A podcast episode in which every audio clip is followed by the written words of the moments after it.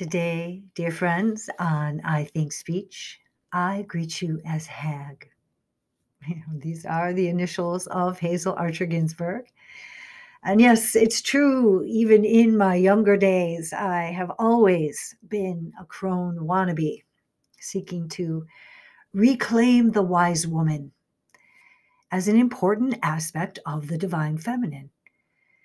And I'm pointing it up today on this last day of January as a, a preparation for the, the seasonal shift that occurs at the cross quarter between winter solstice and spring equinox.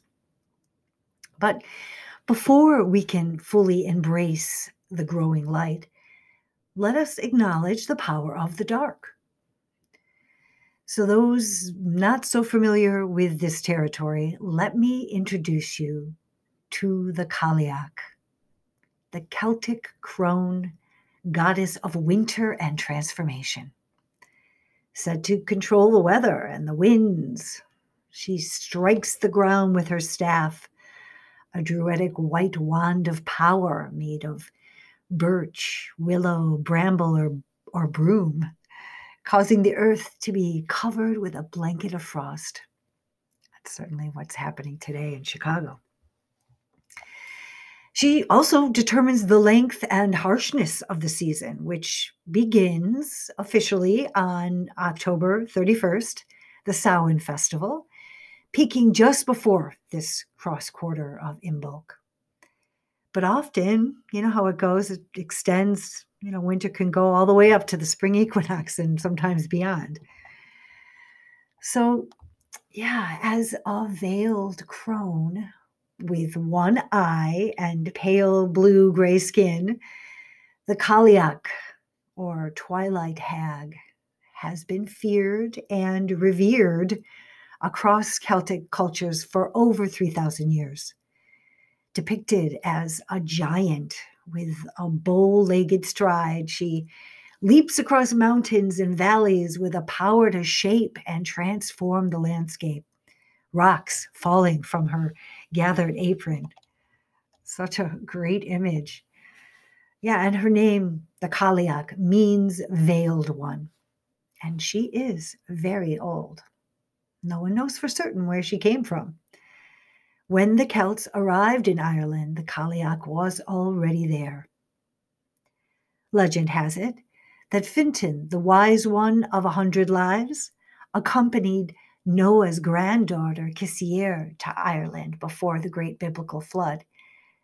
And he thought himself to be the first to set foot on the island, but found Cailleach living there and could see that she was far more ancient than himself.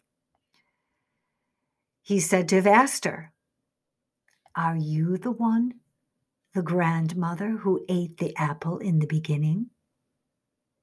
But received no, no answer. Hmm. And there's a tale of a wandering friar. Of course, this is later, much later. The friar and his scribe, they come upon the old crone's stone domicile and inquired of her great age of which he'd heard stories of. And she replied that she didn't know, but that every year she killed an ox and made soup from the bones. And perhaps they could gauge her age by the number of ox bones tossed up in the attic. So the young scribe climbs up the ladder and starts throwing the bones down one by one for the friar to count. And the friar, he's duly making marks on his paper for each bone and the great pile of bones grew and grew until he ran out of paper. He called up to the, the scribe, and who replied that, well, he not even cleared one quarter of the pile of bones. Such was the great age of the Cailleach. She has been called Old Wife, Old Woman, and the Blue Hag of Winter in Celtic myth, the hag represents the spirit of the land, holding sovereign power over the earth. For a Celtic king to hold power, he was required to marry the goddess of the land.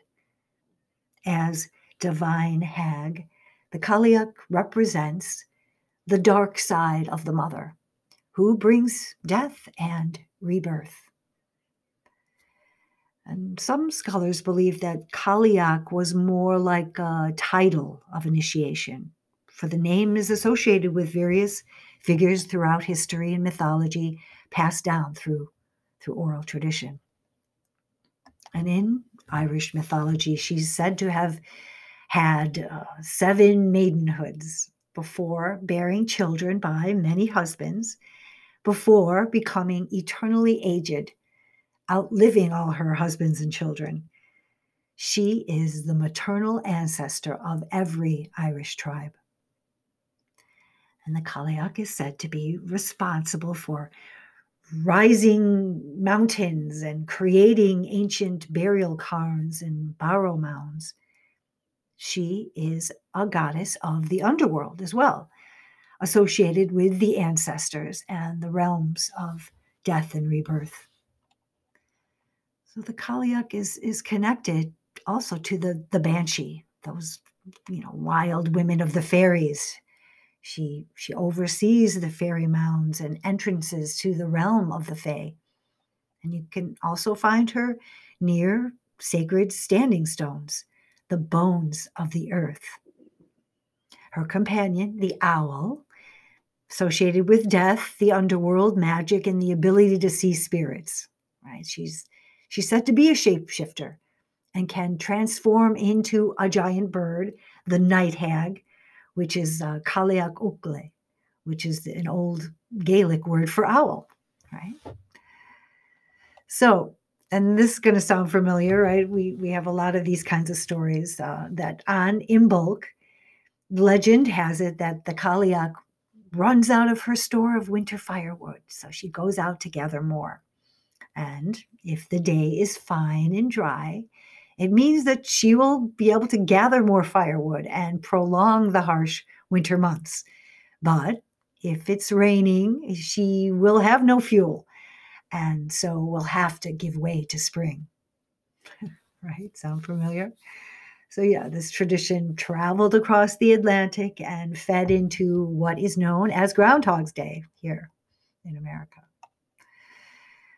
And yeah, so it is that on Imbolc, the Cailleach is said to to cast off her staff. She throws it under a, a holly bush, and that's her way of, of handing it over to Bridget. And we'll talk more about Bridget in the next few days as we come closer to the, the cross quarter of Imbolc. But uh, there's this image too that after she she casts off her her staff, she twirls around three times and and turns into a gray boulder until the wheel turns again to Samhain. And uh, that the stone that she transforms into is said to remain moist despite the warmth of the summer months because because of the life force that it contains. So yeah, countless standing stones are are said to be sacred to her. And the Cailleach is associated with more locations across the, the Gaelic speaking world than any other deity. Her ability to form the landscape means that many prominent mountain landmarks are attributed to her.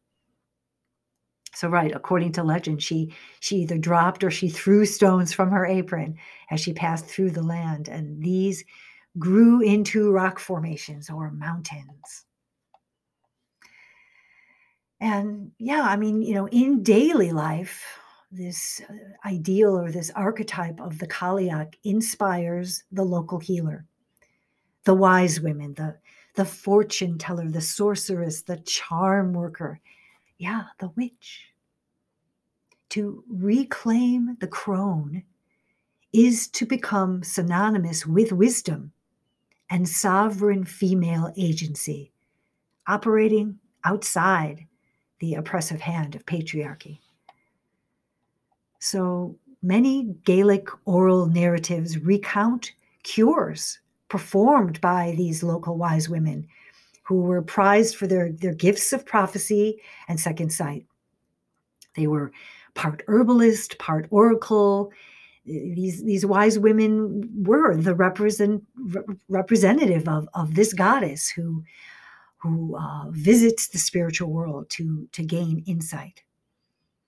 So yeah, I mean th- that's what a healer should be able to do. You know, she she diagnoses and heals not only the physical but also the emotional traumas, both for the individual and the communal. And like shamanic figures the world over, she treats illness by balancing the relationship between the human being and the spirits of the other worlds. She restores well being by bringing into harmony matter and spirit. So yeah, as this this goddess of transformation and death, she oversees the culling of the old and yeah, she lets die all that no longer is needed. And also with the passing of the winter months, the Cailleach finds and guards the seeds for the coming rebirth of spring. So she's she's at both portals there, right? She stands at that cusp of life and death, intimately connected to the wise women who preside as midwives over birthing or who prepare the dead for burial. So, as the veiled one, the Cailleach guides us through our inner realities and dreams. She teaches us to let go of, to allow to die all that no longer serves our higher purpose, and guides us through the many deaths and rebirths of our life phases she is the, the final face of the triple goddess who rules the wheel of reincarnation.